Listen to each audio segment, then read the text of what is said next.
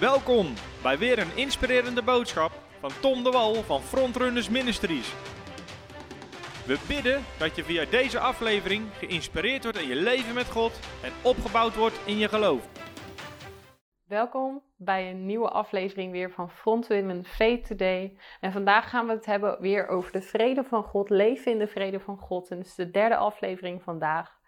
En ik hoop dat je ook gemotiveerd bent door de vorige afleveringen en dat we vandaag weer opgebouwd mogen worden door het woord van God. Want we geloven dat geloof komt door het horen en het horen van het woord van God. Dus laten we in het woord van God duiken en de rijkdom en de schatten die erin staan samen ontdekken. En uh, vandaag gaan we het hebben over dus het derde deel van leven in de vrede van God. Ik heb het vorige keer ook al eventjes aangehaald. Um, we hebben in het eerste deel behandeld de wil van God voor het leven in een leven van vrede. Dus we zagen, we keken naar het verhaal van Jezus in de storm en we zagen eigenlijk hoe iedere uitkomst erop neerkwam dat hij vrede creëerde en vrede bracht waar hij was. Dus ondanks wat er om hem heen gebeurde, ondanks wat er in jouw leven om jou heen gebeurt, dat er vrede is en, en vrede mag zijn en of vrede mag komen. Je uitkomst is in alle gevallen vrede en dat is Gods wil voor ons leven. Dat hebben we in het eerste deel bekeken, vooral de nadruk op Gods wil dat we leven in de vrede. Het tweede deel hebben we zeven stappen behandeld om een leven in de vrede te kunnen hebben. En eigenlijk ben ik heel de Bijbel doorgegaan en heb ik alle teksten eruit gehaald die wijzen op uh, wat kunnen we doen om een leven in de vrede zoals God die bedoeld heeft te behalen. Dus alle teksten over vrede ben ik nagegaan. En die heb ik voor jullie op een rijtje gezet. Zeven, uh, zeven punten heb ik eruit gehaald. En ik zal ze nog eventjes kort noemen om gewoon eventjes op te frissen. Uh, zodat we straks ook weer verder kunnen gaan met het derde deel. Um, namelijk tijd in het woord. Daar begonnen we mee. Wandelen in zijn geboden. Zodat je ziet dat je vrede kan ervaren als je doet uh, ja, wat hij van je vraagt over het algemeen. En we hebben ook gezegd, de, wetten van God, de geboden, die staan tegenwoordig in ons hart geschreven. Dus het is niet zo dat we altijd een wetboek bij de hand moeten hebben. Maar God die heeft die wetten in ons hart geschreven. En uh, daar mogen we in wandelen voor een leven in de vrede. Dat is wat hij ons belooft. Um, wandelen in zijn grotere wil, in zijn grotere plan. Dus um, ik keek ook even naar het verhaal van Jona. Hoe Jona eigenlijk niet luisteren naar dat plan. Maar als je wel in het plan van God wandelt, belooft het woord ons ook dat Hij ons vrede zal geven. De doop in de Heilige Geest, ook heel belangrijk. De Bijbel zegt dat je door de Geest vrede hebt. De een van de vruchten van de Geest is ook vrede. En leven in vrede met anderen. Um, gebed uh, als punt. En vertrouwen op de Heer. Dat zijn allemaal Bijbelteksten ook die, die we daarbij hebben behandeld waar, waarin bleek dat we deze stappen kunnen zetten en dat we dan vrede kunnen verwachten in ons leven. Dat is een belofte die God ons heeft gemaakt. En uh, nu wil ik het met jullie hebben over drie stappen hoe we uh, onvrede uit de weg gaan. Want we hebben eigenlijk gekeken, oké, we weten de wil van God is leven in de vrede. Nou, we hebben gekeken naar hoe zorgen we nou dat we in ons leven dat implanten. Dus hoe zorgen we nou dat we alles doen om zo'n leven te hebben. Dat is toch geweldig. We willen allemaal een leven in de vrede, lijkt mij. Uh, en toch zien we dat er wel eens dingen op ons pad komen. Hè, zoals ook Jezus eigenlijk in de storm terecht kwam, in de woestijn, de verleiding in de woestijn. Er zijn verschillende verhalen waarbij je ziet dat Jezus toch in een onrustig gebied of onrustige situaties kwam. Maar je ziet hoe Jezus daarin altijd de vrede bewaart. En ik wil het eigenlijk hebben over ja, onvrede en onrust kan nog steeds komen. Ondanks dat je netjes je aan die zeven stappen hebt gehouden en alles hebt afgevinkt misschien. Um, ondanks dat kan er onvrede ontstaan. En ik wil eigenlijk drie stappen geven om die onvrede uit de weg te gaan. En daar gaan we het vandaag over hebben, over die drie stappen. En verder wil ik ook uh, een aantal voorbeelden noemen, zodat jullie wat meer een beeld krijgen van, ja, wat bedoel je daar nou mee en wat zijn concrete voorbeelden en wat doe ik dan in die situatie? Dus we gaan ook eventjes een aantal voorbeelden behandelen met elkaar. En uiteindelijk is het goed om te beseffen dat we nog steeds op deel 1 terug kunnen vallen. En dat is de wil van God. Is dat jij een leven leeft in zijn volkomen vrede. Daar hebben we recht op. Dus alle uh, voorbeelden die ik ga noemen, de uitkomst behoort te zijn vrede. En hoe komen we daar nou? Dan gaan we dus kijken naar die drie stappen. En um, ja, voordat ik dat wil doen, wil ik eigenlijk eens heel kort delen uh, hoe dat in mijn eigen leven gaat. Want ik merk dat, ik, dat dit, uh, dit, deze onderwijsserie zo op mijn leven uh, slaat. En dat God me er echt doorheen heeft geleid en geleerd hoe ik een leven in de vrede mag leven. En daarom ben ik ook heel dankbaar dat ik het met jullie mag delen. En um, altijd als ik onvrede ervaar, weet ik dat het niet de wil van God is. En dus moet het wijken. En dan ga ik in die drie stappen altijd weer terugkeren naar de vrede die God voor mij bedoeld heeft. En ik wil als voorbeeld even geven hoe dat ook wel eens bij mij gaat. Want het is echt niet zo dat ik elke minuut van de dag, of hoe moet ik dat zeggen, iedere minuut van mijn leven in de vrede leef. Maar eigenlijk heb je zelf in de hand wanneer je terugkeert naar die vrede. Als je onrust ervaart. En dat is misschien heel kort door de bocht gezegd, maar dat zal ik zo nog eventjes verder toelichten. Maar om een voorbeeld te geven, um, ik heb gemerkt dat uh, ik op een bepaald moment uh, zat ik met een keus die ik moest maken, maar ik was aan het uitstellen om God te vragen om richting. Dat merkte ik aan mezelf. Ik liep eigenlijk rond als een soort kip zonder kop, in absolute onvrede. En ik wist dat God vrede voor mij had, want ik weet dat dat zijn wil is. Maar ik bleef maar een beetje zo rondlopen en ik was ook tegen anderen aan het zeggen van ja, ik weet het niet, lastig, lastig. En toen uh, zei iemand tegen mij, ja, heb je er al voor gebeden? Nou, dat is natuurlijk, dan denk je, ja, natuurlijk heb ik dat gedaan. Maar als ik heel eerlijk was, en ik zei het ook tegen diegene, zei ik, nou, uh, ja, ik moet echt nu ervoor gaan zitten. En uh, niet meer langer uitstellen om te vragen aan God wat ik hiermee moet. Want God, Gods wil is dus, ja, in de vrede leven. En als ik er dan voor kies om als een kip zonder kop rond te blijven rennen en hem niet te raadplegen voor een oplossing, dan kan het ook zijn dat ik niet de oplossing tegenkom. En uh, ja, dat is even een klein voorbeeldje, maar ja, eigenlijk maak ik heel vaak mee dat als ik onvrede ervaar, dat God me altijd vrede wil geven.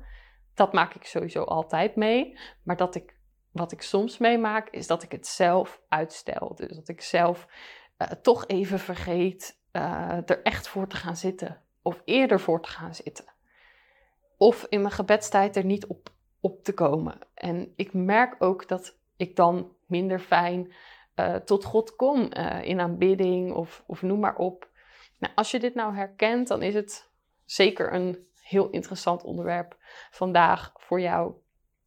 En uh, nou, we gaan gewoon beginnen met de drie stappen om onvrede uit ons leven weg te halen. Want wat doe ik eigenlijk op het moment, uh, de stappen die God me heeft gegeven, uh, dat ik onvrede ervaar?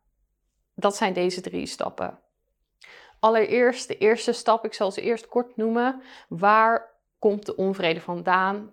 Dat bid ik. Waar komt het vandaan? Vraag ik aan God. Tweede stap, vraag wat te doen met de onvrede. Je kunt wel weten waar het vandaan komt, moet je nog weten wat je ermee moet doen. En de derde stap, doe het. Dat is ook een hele belangrijke stap, want anders is het plaatje niet compleet. We beginnen met stap 1. En stap 1, een Bijbeltekst, Efeziërs 5, vers 17, laat de wil van God zien. Uh, wees daarom niet onverstandig, maar begrijp wat de wil van de Heer is. En daarin zien we eigenlijk dat het belangrijk is om de wil van God te weten en dat Hij ook wil dat we niet ontwetend zijn. Dus Hij zal jou niet zomaar in de waan laten en als een kip zonder kop rond laten rennen of in je sop gaar laten koken. Hij zal je altijd richting willen geven. En um, ja, dus het begint met vragen, want wat ik net al zei, waar bij mij dan wel eens misging uh, en nog wel eens misgaat, is dat ik het in eerste instantie niet eens de tijd neem om het te vragen uitgebreid. Of ik neem die tijd te laat. Of te laat. Ik bedoel, God is altijd getrouw om te helpen. Maar dat ik het eigenlijk al veel eerder van die onrust af zou kunnen zijn. Maar dat ik gewoon ermee door blijf lopen. Um, de tweede stap, vraag wat te doen. dus op het moment dat ik weet, oké, de onvrede uh, komt van hier vandaan. En we gaan zo nog allemaal voorbeelden noemen, zodat je wat beter beeld krijgt bij wat ik daar nou bij bedoel. Maar dan is het belangrijk om te weten, wat moet ik ermee doen? Wat is de oplossing om hier vanaf te komen? Jacobus 1 vers 5 zegt, en als iemand van u in wijsheid tekortschiet, laat hij dan vragen aan God, die aan ieder overvloedig geeft en geen verwijten maakt. En ze zal hem gegeven worden. Dus God zegt eigenlijk, heb je wijsheid nodig, dan krijg je het. En dat is precies wat we dan nodig hebben. Want als we het niet weten, uh, we merken onrust, onvrede, dan willen we weten wat is de wijsheid die God geeft in deze situatie om hiervan af te komen. En uh, soms weet je al wat je moet doen. Soms uh, heb je al heel duidelijk. Uh, soms loop je ook rond, ook als een kip zonder kop, uh, in onvrede, onrust. Maar je weet diep van binnen wat daarvoor zorgt. Dus dan hoef je niet te vragen, Heer, wat, wat is de reden van deze onrust? Dat mag wel, want dan heb je stap 1 ook gedaan. Maar soms weet je het heel goed. Soms weet je dat je eigenlijk iets niet hoort te doen, maar het toch hebt gedaan. En dat je daardoor onrust ervaart.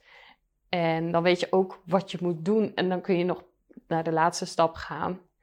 Uh, om erachter te komen wat je moet doen om er vanaf te komen. Maar vaak, vaak weet je het ook al wel. Dus um, in een ander geval, als je het niet weet, dan is het uh, punt: ga er uh, ga naar God in gebed en vraag Hem wat je mag doen. Zoals we net hebben gezegd, dat God wijsheid geeft aan degene die het vraagt. En dan komen we dus bij stap 3 en dat is doe het. Nou, dat is natuurlijk een hele belangrijke stap, want daar, zonder die stap blijf je nog steeds in onrust, uh, is het nog steeds niet opgelost. En um, het doel is altijd terugkeren naar de vrede. Dus eigenlijk is het een soort uh, alarmbel. Uh, ik heb die zelf ook heel duidelijk. Ik weet altijd: onvrede niet van God, vrede van God. Dus op het moment dat ik onvrede ervaar, weet ik, ik moet terug naar de vrede. En op het moment dat je dat beseft, kun je altijd heel duidelijk deze stappen doorlopen. En uh, het kan concreet een oplossing zijn om, uh, die God je aanbiedt om bijvoorbeeld uh, te spreken ertegen. Dus er zijn eigenlijk twee, twee, twee mogelijkheden, twee gro de grootste mogelijkheden, laat ik even globaal schetsen. Dan is het dat God je een concrete taak geeft om te doen. Dus dat hij zegt: um, bel de buurvrouw op en maak het goed bijvoorbeeld. Hè, misschien heb je ruzie. Dus je hebt gevraagd waar komt de onvrede vandaan. En dan weet je zeker in je hart, vaak voel je het in je hart. Uh, Oké, mijn buurvrouw, ja, ik had iets gemeens gezegd tegen de buurvrouw. Of er is iets tussen mij en de buurvrouw. En uh, dan vraag je, wat moet ik doen? En je gelooft van, nou, uh, God zegt, uh, maak het goed met de buurvrouw. Dat kan dus een concrete stap zijn die jij moet nemen. En de stap drie is dan om die stap te nemen. Maar het kan ook zijn dat God van je vraagt om een geestelijke stap te zetten. Bijvoorbeeld, uh, nu moet ik even kijken. Als je uh, het hebt over geestelijk, dan kunnen we kijken naar Efeze 6, vers 12. Dat we niet strijden tegen vlees en bloed, maar in het geestelijke. En dan kan het dus zijn dat God jou vraagt om te spreken tegen jouw situatie. Ik, ik uh, weet dat uh, Tom een onderwijsserie heeft gedaan over gebed, waarbij we het ook hebben over ge gehad over spreken tegen de situatie. En dat is heel interessant, want soms kan God je dus een geestelijke opdracht geven. Nou, we hebben eigenlijk heel snel die drie stappen behandeld. Maar nou loopt het ook heel erg uiteen wat, wat jou overkomt op dat moment en wat je eraan kunt doen. En God zal ook al deze stappen werken, maar ze zullen altijd weer anders zijn. Maar je zal daardoor altijd weer terugkomen bij de wil van God. En ik weet nog dat op een dag, wat ik net ook eigenlijk al aanhaalde, eh, was het zo dat ik voor een keus stond op mijn werk. En ik, ik had een hele grote keuze die ik moest maken. En ik was dagenlang aan het uitstellen om echt te vragen: wat moet ik doen? Ik liep eigenlijk een beetje rond en ik zei: Ja, ik weet niet wat ik moet doen, ik weet niet wat ik moet doen, ik weet niet wat ik moet doen. Ik denk hieraan, ik denk daaraan, dit is een mogelijkheid, dat is een mogelijkheid. En ik heb gemerkt dat ik uh, toen op een gegeven moment heb gezegd: Oké, ik zet mezelf neer op een stoel en ik ga door deze drie stappen heen. En ik heb gevraagd: Heer, waar komt deze onrust vandaan? Nou ja, dat, die vraag heb ik niet heel concreet gesteld, want uh, ik wist op dat moment dat het voor een grote keus met mijn werk te maken had. Maar ik heb wel wat.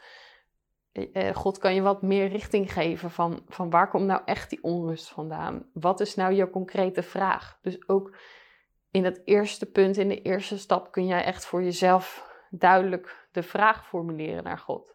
Oké, Heer, ik sta voor een keus in mijn werk. Daar komt mijn onrust vandaan. En de vraag twee is dan: hoe kom ik er vanaf? Wat moet ik doen? En God gaf me eigenlijk heel duidelijk een paar punten. Dit, dit, dit en dit. En soms krijg ik een soort van tegenvraag. Dus in dit geval wist ik dat God van me vroeg: wat wil je zelf in een bepaalde situatie? En ik heb gewoon gezegd: ja, dit, dit wil ik graag. En toen ben ik het gaan doen.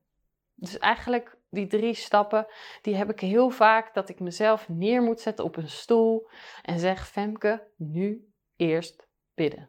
Want anders blijf ik rondrennen als een kip zonder kop. Dus zoals ik net al zei, dat is gewoon eh, het mooiste wat er is. En dan vaak denk je ook bij jezelf: waarom heb ik zo lang dit uitgesteld? Want het is eigenlijk zo makkelijk. En uh, ik wil nog wat voorbeelden behandelen om het ook wat beter en wat duidelijker te schetsen wat, het, nou inhoud, uh, wat het nou in kan houden, waarin je onvrede kunt ervaren en wat je dan kunt doen. En ook wat voorbeelden met jullie delen. En um, ik heb twee categorieën eigenlijk. De ene is onrechtmatig en de andere is rechtmatige onvrede. Nou, wat bedoel ik daar nou mee? Onrechtmatig en rechtmatig. Onrechtmatig is eigenlijk samen te vatten als niet van God. Dus je hebt onvrede wat niet van God afkomstig is. Maar er bestaat ook onvrede die wel van God afkomstig is. Maar het bijzondere is dat alles weer samen te vatten is met uiteindelijk is de uitkomst vrede. Ook als het van God afkomstig is, de onvrede, keer je weer uiteindelijk terug naar vrede. En dan kun je alsnog die drie stappen doorlopen. Dus in die twee categorieën, beginnen met de kortste categorie. Uh, ik heb eventjes een greep gedaan uit een aantal dingen. Uh, maar het kan natuurlijk zijn dat jij nog heel veel meer dingen weet. Uh, dat, dat lijkt me eigenlijk vrij logisch, want iedere situatie is ook weer anders. Ik heb het geprobeerd om een beetje bij elkaar samen te vatten en te clusteren. En we beginnen met de kortste categorie en dat is onvrede door God. Eigenlijk gegeven door God. Of eh, als een resultaat van iets wat God doet, dat er onvrede komt. En daar heb ik twee punten. En daar staat aanleiding tot voorbeden. Dus het kan onvrede zijn als aanleiding tot voorbeden. Nou ja, ik heb wel eens uh, gezien uh, bij anderen, maar ook bij mezelf. Dat is ook een proces waar je doorheen gaat. Dat God mensen gebruikt om te bidden voor anderen. Mensen in nood, mensen die dichtbij je staan, soms zelfs verhalen van God die mensen bepaalt om te bidden voor iemand aan de andere kant van de wereld en waar de grootste wonderen gebeuren. Ik weet dat dit uh, ook in het boek beschreven staat, uh, spreken in tongentaal van, van, van Tom. En ik weet dat, uh, dat is een getuigenis van Jan Sjoerd Pasterkamp, die ook vertelde over de kracht van tongentaal en hoe je dan in gebed diegene wist dat hij moest bidden over de, voor diegene aan de andere kant van de wereld. En dat daar wonderen gebeurden. En zo kan God jou uh, een soort van onrust, onvrede of een soort ongenoegen geven. Je ervaart in je geest, ervaar je dat er iets niet pluis is. Zo kan ik het wel beschrijven. En um, op dat moment is de bedoeling dat je weer gaat vragen: Heer, waar komt deze onvrede vandaan? Soms heb je onverklaarbare onvrede en God wil hem altijd verklaren. Want wat we net al zeiden, hij wil niet dat we onwetend zijn. Dus op het moment dat ik die onvrede ervaar, dan zeg ik: Heer, wat, waar komt dit vandaan? En dan krijg ik bijvoorbeeld een naam in mijn gedachten, of ik krijg een persoon voor me. Of ik denk aan een bepaalde situatie, of op iets, aan iets wat op dat moment gaande is. Het kan zelfs zijn voor de overheid. Misschien heb je wel, word je erbij bepaald om op dat moment te bidden voor een, een zaak die gaande is in Nederland. Of, of misschien met iemand die dichtbij je staat. En ik ken ook uh, een verhaal van Kenneth Hagen, uh, een man, uh, man van God, een voorganger die niet meer leeft, helaas. hij vertelde dat hij, hij leefde dit zo duidelijk dat elke keer dat hij die onrust ervoer om te bidden, dat hij, ook al zat hij op een verjaardag, gewoon op zijn knieën ging en zei: Jongens, ik moet bidden. En ik vond het zo mooi en inspirerend dat ik dacht: ja, op dat moment zet je Gods agenda op één. Maar het kan dus beginnen bij een soort onrust. En ga het in ieder geval nooit negeren. Negeer onrust niet. Het komt ergens vandaan. En je hoort in de vrede en de rust van God te wandelen. Dus op het moment dat er iets niet pluis is of iets niet pluis voelt, dan is het belangrijk dat we weer teruggaan naar die vrede en die rust die God voor ons heeft. En ik had zelf um, ook zoiets meegemaakt. En ja, natuurlijk zijn er wel vaker dingen uh, die je meemaakt op dit soort, op dit soort gebieden. Ik kan, ik kan, bij elk punt wel iets beschrijven wat ik heb meegemaakt. Maar bij dit punt weet ik nog dat ik uh, een keer echt onvrede, onrust ervoer. En ik ging vragen, Heer, waar komt dit vandaan? En ik wist, ik kreeg een bepaalde persoon in mijn gedachten. En ik wist, deze persoon, daar is iets mee. Nou, dan kun je bij wijze van spreken die persoon opbellen in paniek. Uh, je kunt van alles uit je eigen reactie doen, maar ik ben naar de tweede stap gegaan. En de tweede stap is vragen wat te doen. En ik ervoer dat ik moest bidden. En ik ben gaan bidden totdat die onvrede verdween. Dat is een goede indicatie. Misschien zeg je wel van ja, ik heb al drie keer gebeden, maar die onvrede verdwijnt maar niet. Maar het is eigenlijk zo dat als het is opgelost, dan voel je ook alsof er een soort druk van je afgaat. Dus dit is weer eventjes wat meer ingezoomd op, op voorbeden en um, super interessant onderwerp, maar daar kan ik natuurlijk nu niet heel lang over uitwijken. Maar op het moment dat ik dat gevoel had, ik had echt het gevoel, er gaat iets bijna mis. En door het gebed heen, en, en ik was echt, ik had het gevoel dat ik aan het strijden was. En op een gegeven moment was er vreugde, was er blijheid. En wist ik, het is, het is gedaan, het is, het is goed. Het is goed met die persoon. En later uh, begreep ik van die persoon zelf dat diegene tot diep in de nacht was gaan wandelen uh, heel erg met zichzelf in de knoop zat. En diegene die vertelde er niet heel veel over. Maar ik wist wel dat het ernstig had kunnen aflopen. Dat diegene misschien iets zichzelf aan had kunnen doen. Of dat er iets had kunnen gebeuren. Maar diegene die was dus echt tot twee uur s'nachts um, rond gaan wandelen. Omdat er dingen gaande waren die niet, die niet, goed, die niet goed waren. En uh, ik was op dat moment ook heel dankbaar dat ik, dat ik deel ervan mocht zijn.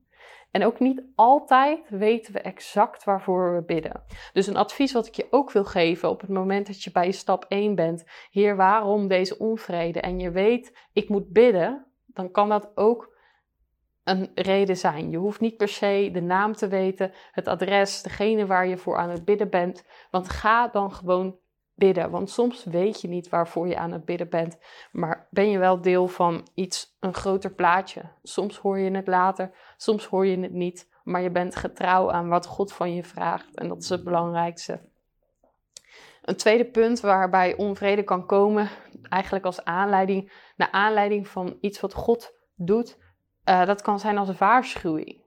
Ik ken vele verhalen van mensen die op deze manier uh, uit de rampen zijn weggebleven of, um, ja, of dingen, uh, dingen hebben ontlopen die, die anders ernstig hadden kunnen aflopen. En uh, ik heb hier opgeschreven dat het kan zijn als waarschuwing bijvoorbeeld voor mensen. Um, er zijn sommige mensen waarbij je voelt, er is hier iets niet oké. En dat je weet, hé, hey, ik moet opletten of ik moet niet met deze persoon in zee gaan. Of ik moet, hè, kan in een zakenrelatie zo zijn. En we, we kunnen kijken naar gebeurtenissen. Het kan zijn dat jij weet dat je een bepaalde gebeurtenis niet aan moet gaan. Dat je misschien die vlucht niet moet maken. Of dat je op dat tijdstip van het jaar niet op vakantie moet gaan. God kan jou op dat moment ook beschermen, waarschuwen door een soort onvrede te plaatsen. Dat je weet, er is iets niet pluis. God zal je dan ook vertellen wat je moet doen. Of juist wat je niet moet doen. En het kan ook zijn bij keuzes. Als je bijvoorbeeld op het punt staat om een keuze te maken die niet oké is, of um, die niet in, in het plan van God ligt, of dat God een betere keus voor jou heeft die jij moet maken, die jij mag maken, dan zal je ook een soort waarschuwingssignaal van binnen ervaren die voelt als onvrede en onrust. Maar ook daarbij is weer je hoort vrede te ervaren. Dus uiteindelijk kun je vragen, Heer, wat moet ik dan doen? God zal je dan laten zien welke keuze je wel moet maken, of dat je deze keuze in ieder geval niet moet maken. En dan zal het ook van je, dan zal het gevoel ook van je wijken en vrede zal weer jouw deel zijn. Dan hebben we de punten onvrede door iets wat onrechtmatig is. Dus we hebben rechtmatige onvrede en onrechtmatige onvrede die niet van God afkomstig is. Nou, daar heb ik een aantal voorbeelden, maar natuurlijk zijn er nog veel meer te benoemen. Um, ik wil beginnen met iets wat niet in de lijn is met het woord van God. En dat, kan, dat is ook heel breed natuurlijk. Maar we zien dat bijvoorbeeld um, in 3 Johannes 1, vers 2 staat: Geliefde, ik wens het u in alles, dat het u in alles goed gaat en dat u gezond bent zoals u, uw ziel goed gaat. We zien eigenlijk door heel de Bijbel heen, God is een goede vader. En als het niet in lijn is met God is goed, God is een goede vader, dus er gaan dingen mis. En dat kan zijn ziekte, financiële tegenvallers, dingen die misgaan, dingen die over het algemeen misgaan. Die kunnen allemaal onrust veroorzaken. Maar uiteindelijk is het niet de bedoeling, het is niet wat God voor ons heeft. Dus ook dan kunnen we weer die drie stappen volgen en teruggaan naar de vrede van God. Uh, verleiding. Verleiding uh, kan een reden zijn dat we in onvrede terechtkomen, dat, uh, dat, dat het niet prettig voelt, een bepaalde situatie. En we zien dat natuurlijk Jezus zelf in de woestijn, hoe die door, door Satan verleid werd en hoe die die verleiding dan weer stond. Maar uh, wel hoe, uh, hoe hij ook daarin in de vrede bleef. Uh, onvrede door angst. Johannes 14, vers 27 zegt: Vrede laat ik u, mijn vrede geef ik u, niet zoals de wereld die geeft, geef ik die u. Laat uw hart niet in beroering raken en niet bevreesd worden. Hebben we in het vorige, in het vorige deel ook behandeld. Um, dat God er is natuurlijk altijd een actie van onze kant ook nodig om in vrede te leven. Ze staat ook: laat uw hart niet in beroering raken en niet bevreesd worden. Dus een opdracht voor ons. Maar we zien ook dat dat onrechtmatige onvrede is, die hoort te wijken. En uh, dan hebben we zorgen. Zorgen, Lucas 8, vers 14 zegt: En bij wie het zaad in de dorens valt, dat, dat zijn zij die het hebben gehoord, maar die gaandeweg door de zorgen en de rijkdom en genietigingen van het leven verstikt worden en geen vrucht dragen. Dat kan ook een reden zijn voor onvrede, zorgen. Zien we ook dat het niet uh, de wil van God is en ook niet voor vrede zal zorgen in jouw leven. Dus dat we ons daarvan af moeten keren. Of misschien heeft hij daar een andere oplossing voor als jij dan bij stap 3 zegt of bij stap 2, Heer, wat moet ik doen met deze onvrede? Dan zal God je misschien vertellen dat je zorgen uit je leven weg moet werken. En in 1 Petrus 5, vers 7 staat: Werk al je zorgen op Hem, want Hij zorgt voor u. En dat is natuurlijk een hele mooie, bekende tekst die we allemaal wel kennen en waar we ook liedjes over hebben en liedjes over zingen. En um, ja, dat is de wil van God, dat we onze zorgen op Hem werpen en niet zelf ermee rond blijven lopen. Vermoeidheid, overspannen, nou haal ik uit Matthäus 11, vers 28 en daar staat: Kom naar mij toe, allen die vermoeid en belast zijn, en ik zal u rust geven. Zien we ook dat vermoeidheid, overspannenheid kan zorgen voor hele erge onrust, maar het is niet van God. Ongehoorzaamheid, nou, hebben we vorige keer ook over gehad. Jona ja, Jona is natuurlijk een heel mooi voorbeeld daarvan. Hij werd eigenlijk de weg gewezen waar hij heen moest in zijn leven. Hij deed het niet. Hij kwam in de problemen terecht. Uiteindelijk bekeerde hij zich en God was genadig. En het kwam allemaal goed. En hij kwam weer in de vrede terecht en in het plan van God. Maar uh, ongehoorzaamheid kan dus een reden zijn voor onvrede. En dan hebben we verdrukking. Uh, verdrukking is iets dat geeft natuurlijk onvrede. Hè? Als jij gestenigd wordt of, of achtervolgd wordt uh, omwille van het evangelie, dan, uh, dan zul je wat onvrede ervaren. Dan zul je niet zo vredig, dan zul je over het, over het algemeen je niet zo vredig voelen. Maar toch is de wil van God dat wij, ons, dat wij vrede, diepe vrede ervaren. En er zijn verhalen zo bijzonder van mensen die dit hebben meegemaakt en die zeggen onbeschrijfelijk. Ik heb zoveel vreugde en vrede ervaren. Terwijl ik gewoon bijvoorbeeld gestenigd werd. Die mensen, die, die getuigenissen, die zijn er. En dat vind ik zo bijzonder, want het getuigt van de bovennatuurlijke vrede van God, die God ons wil geven. Um, maar daar is een mooie Bijbeltekst bij en die staat in Johannes 16, vers 33. En daar staat: Deze dingen heb ik tot u gesproken, opdat u in mij vrede zult hebben. Dus in Jezus hebben we de vrede. In de wereld zult u verdrukking hebben, maar heb goede moed. Ik heb de wereld overwonnen. Dus in Hem hebben we vrede en, en Jezus roept ons op: heb goede moed. Het laatste punt dat ik heb: onvrede, onrechtmatige onvrede, door natuurlijke vijanden. Dus in ons geval, uh, meestal in de westerse cultuur, hebben we misschien niet zozeer iemand die ons achtervolgt en uh, die uh, ons met het zwaar te lijf wil gaan, maar misschien wel mensen die je leven zuur maken, die het jou lastig maken. En in Spreuken 16, vers 7 zien we, als, als de Heere behagen schept in iemands wegen, zal hij zelfs zijn vijanden vrede met hem doen sluiten. En in 1 Petrus 3, vers 9 staat er: Vergeld geen kwaad met kwaad of laster met laster, maar zegen daarentegen, opdat u weet dat u daartoe geroepen bent en uw zegen zult beërven. Ze zien eigenlijk twee delen. In eerste instantie, als jij de wil van God doet, hoef jij je helemaal geen zorgen te maken over natuurlijke vijanden, want God regelt het voor jou. En in de tweede instantie zien we uh, vergeld geen kwaad met kwaad. Dus weer een opdracht voor onszelf om te zorgen dat wij in vrede leven met anderen. Hebben we het ook in de vorige uh, aflevering over gehad. Om in vrede te leven met anderen, dat dat ook een punt is uh, om, om in de vrede van God te wandelen. Um, maar het, um, het grotere plaatje is dat al deze punten die we zojuist hebben behandeld, rechtmatig en onrechtmatige vrede, allemaal te, te uh, benaderen zijn met de drie stappen. En de uitkomst altijd is dat alle onvrede moet wijken. De drie stappen nogmaals, om even samen te vatten. Vraag waar de onvrede vandaan komt. Vraag wat moet ik eraan doen en doe het.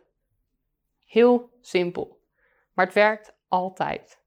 En het zal jou helpen om in de vrede van God te leven. Ja, we zagen uh, die drie stappen, Maar we zagen ook rechtmatige, onrechtmatige onvrede. Dat de uitkomst altijd vrede is. Dat hebben we nu al een paar keer behandeld. En wat ik al in het begin zei, geloof komt door het horen en het horen van het woord van God. En ik vind het zo mooi, want het is heel vernieuwend. Je hoort het misschien 10, 20 keer en zeker in een serie van drie. En we hebben het woord vrede zo vaak genoemd in deze serie. Maar ik hoop en ik bid dat het je vernieuwt. En dat het je zal blijven vernieuwen. En dat je elke keer terugdenkt en denkt: ja, dit is de wil van God. Het is compleet dichtgemesteld. Dat er, dat er geen reden is voor de duisternis om jou aan te vallen. Om, om jou wijs te maken dat jij in onvrede moet leven. Ja, er is strijd, broeder, er is strijd. Nee, jij kunt zeggen: de strijd is overwonnen. Jezus heeft betaald de prijs betaald. En ik ben in alle teksten over vrede, ben ik niks tegengekomen dat wij het maar moeten dragen, de onvrede. Dat wij er maar mee moeten dealen. Alles leidt erop dat God leidt er naar terug dat God wil dat wij die vrede hebben. Want Hij, Jezus, heeft de prijs betaald, zodat we dat leven kunnen leven. En ik wil je eigenlijk nog uitdagen om terug te gaan naar de vorige aflevering en die zeven punten, als je die hebt opgeschreven, nogmaals eens door te lezen voor jezelf. Ehm, omdat uh, het goed is om, om, om gewoon te kijken van, hey, loopt dat in mijn leven? Heb ik echt al die punten in mijn leven zitten? En kan ik daardoor echt zeggen, ik heb recht op de vrede, leven in de vrede van God op basis van het woord van God? En ik wil je ook uitdagen om op het moment dat je iets tegenkomt, een uitdaging, onvrede, onrust, dat je op een stoel gaat zitten of dat je jezelf even parkeert en dat je zegt: Oké, stop met rondrennen als een kip zonder kop. Maar welke drie stappen waren het ook weer? Heer, waarom gebeurt dit? Heer, wat moet ik doen? En het vervolgens te gaan doen en in actie te komen. Nou, ik hoop dat je er wat aan hebt gehad. En dit was het einde van deze driedelige serie over het leven in de vrede van God. En in deze serie ben je er dus achter gekomen dat het de wil van God is dat jij een leven in de vrede leeft. We zagen dat in het leven van Jezus. We hebben gekeken naar de zeven stappen om dat leven van vrede te kunnen bewandelen, zoals de Bijbel dat ons leert. En toen hebben we gekeken naar de drie stappen en ook alle verschillende onvredes die op ons af kunnen komen maar de drie stappen om uit iedere onvrede en onrust te komen. Heer, waarom gebeurt dit? Wat moet ik er tegen doen? En het doen ervan. En ik ben heel erg blij dat ik dit met jullie heb mogen delen en dat jullie ook uh, gezegend zijn. Ik heb al wat reacties gekregen van de eerste twee afleveringen. Ik hoop dat jullie dit ook weer als een zegen hebben ervaren. Ik hoor ook graag welke onderwerpen jullie interessant vinden om nog eens te horen. En laat dat zeker achter in de reacties. Dit kan op YouTube, dit kan op Facebook. En ik lees ze allemaal. En ik zal ook kijken of we daar iets mee, gaan, iets mee kunnen doen. Of we daar een onderwijsserie van kunnen maken. En uh, wees gezegend en tot de volgende keer. Hallo, Tom de Wol hier en bedankt dat je weer geluisterd hebt naar onze podcast. Ik bid dat het je geloof gebouwd heeft en je bemoedigd bent. Als je niet alleen een luisteraar van onze boodschap wil zijn, maar ook een verspreider daarvan, wil ik je uitnodigen om partner te worden van Frontrunners.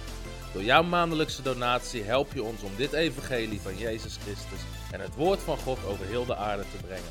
Om partner te worden, ga naar www.frontrunnersministries.nl slash partners en word partner. Hartelijk bedankt en tot snel. Heb je ook zo genoten van deze inspirerende boodschap van Tom de Wal? Abonneer je dan op deze podcast. Volg ons op Facebook en op Instagram en kijk op onze website frontrunnersministries.nl.